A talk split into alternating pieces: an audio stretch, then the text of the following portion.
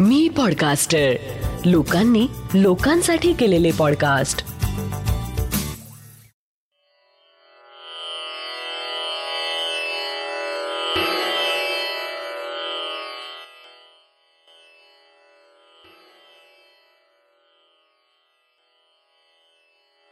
श्री गजानन महाराज की जय.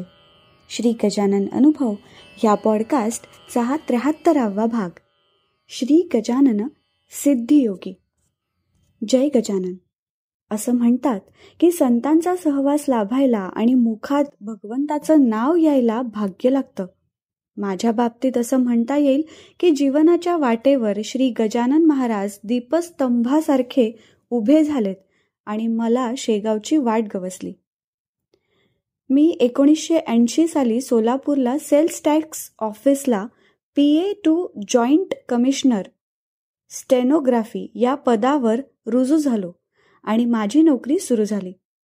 माझं नाव संजय गोखले. सध्या मी सेवानिवृत्त आहे आणि गजानन महाराजांचे आपण भक्त आहोत सेवक आहोत या कल्पनेने आनंदात आहे. गुरु योग्य असल्यावरी वाया न जाई सेवा खरी. ही जी गजानन विजय ग्रंथात ओळ आहे ना त्याचा अनुभव जेव्हा आम्हाला गजानन भक्तांना येतो तेव्हा सोबतच्या गजानन महाराज भक्तांना तो अनुभव सांगावा अशी स्वाभाविक भावना मनात निर्माण होतेच. बस त्याच भावनेने माझा अनुभव तुम्हाला सांगू इच्छितो. खरं तर सुरुवातीला मला गजानन महाराजांविषयी फारशी कल्पना नव्हती. म्हणजे नाव ऐकून होतो पण फारसा अनुभव असा नव्हता.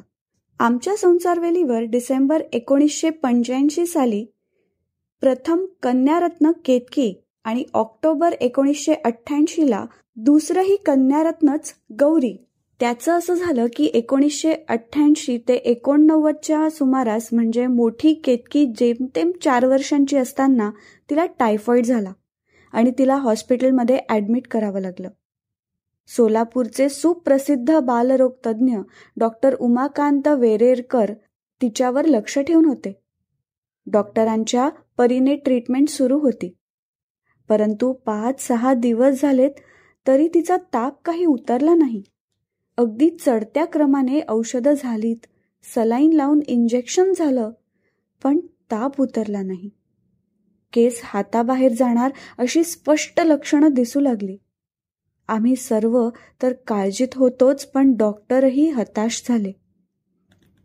सातव्या दिवशी डॉक्टर म्हणाले गोखले मी काल रात्री तीन वाजेपर्यंत केतकीला पुढील औषध काय द्यावं याविषयी वाचन करीत होतो. पण मलाही काही मार्ग नीट दिसत नाहीये.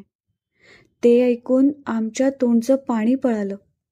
सगळं घर अस्वस्थ झालं. तेव्हा आमच्या शेजारी जोशी काकू राहत होत्या.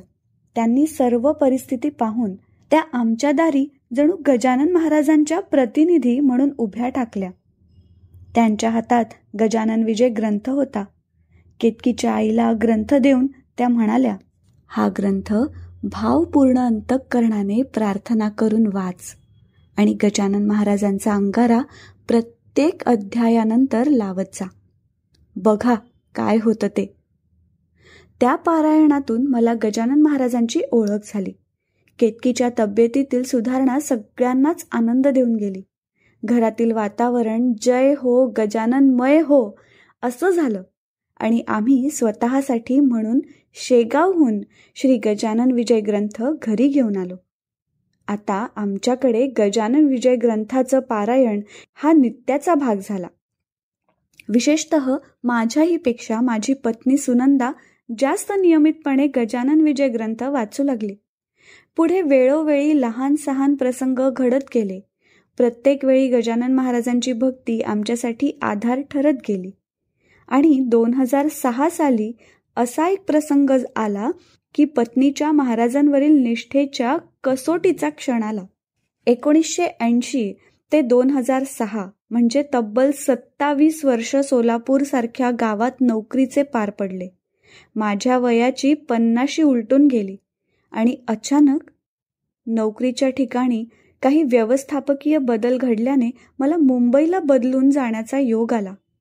घरी वृद्ध आई वडील घर सांभाळणारी गृहिणी मोठी मुलगी नोकरीच्या निमित्ताने पुण्यात धाकटीचं शिक्षण सुरू आहे. घरात कमवता मी एकटा. सर्व जबाबदारी आर्थिक मानसिक शारीरिक पार पाडण्यासाठी माझं घरी असणं आवश्यक. बरं घरच्यांना मुंबईसारख्या ठिकाणी नेता येत नाही. एकट्याचीच राहण्याची सोय होणं कठीण. अशा सर्व परिस्थितीत मुंबईला माझी रवानगी ऑफिसनं केली. कसं व्हावं? बरं उद्भवलेल्या स्थितीला काही पर्यायही नव्हता. कारण सेल्स टॅक्सच्या ऐवजी व्हॅट लागू झाला. त्यामुळे सेल्स टॅक्समधील अनेक कर्मचाऱ्यांना दुसऱ्या ऑफिसमध्ये सामावून घेणे अशासारखा तो प्रकार होता. संपूर्ण महाराष्ट्रात असे बदल अनेक ठिकाणी झालेत. अर्थात त्यात माझाही नंबर लागला आणि मला सात मे दोन हजार सात रोजी मुंबईला जॉईन व्हावं लागलं. जेव्हा मी सोलापूरहून निघताना सौ सुनंदाचा निरोप घेतला तेव्हा ती मला म्हणाली मी महाराजांच्या समक्ष तुम्हाला सांगते आहे आणि याला महाराज साक्षी आहेत. पुढील प्रकट दिनापर्यंत तुमची सोलापूरला बदली होईल. सुनंदा दर दशमी एकादशी द्वादशीला नियमित पारायण करीतच होती.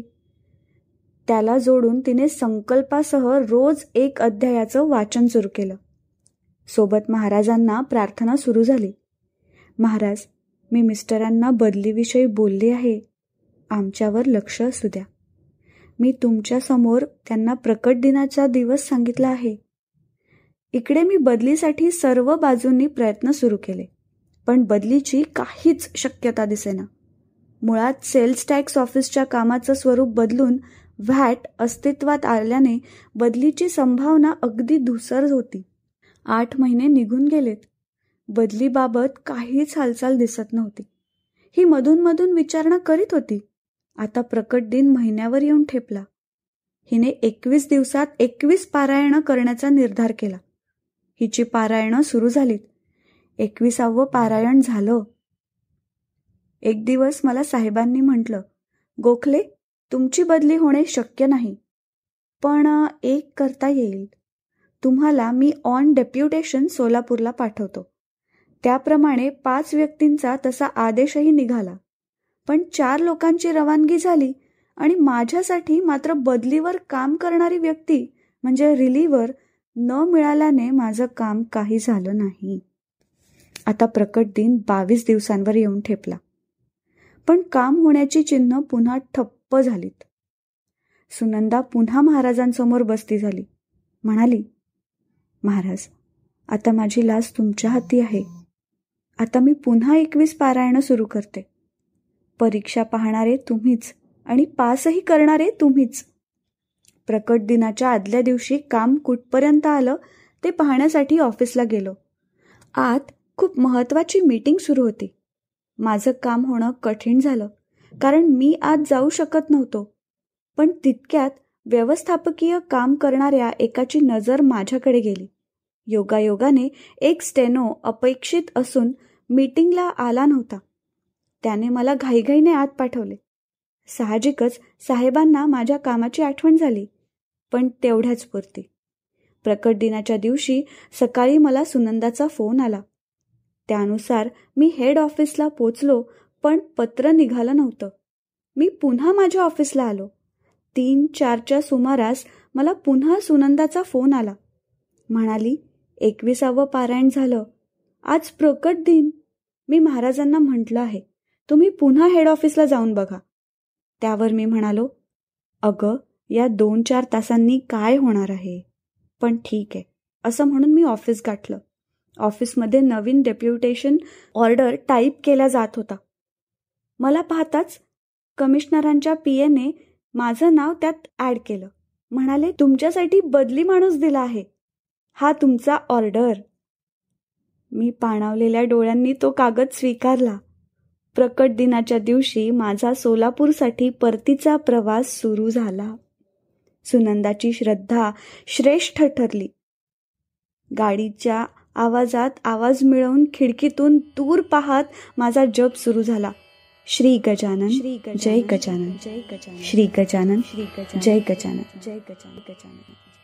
आत्ता आपण ऐकलात हा अनुभव आहे श्री संजय गोखले सोलापूर यांचा.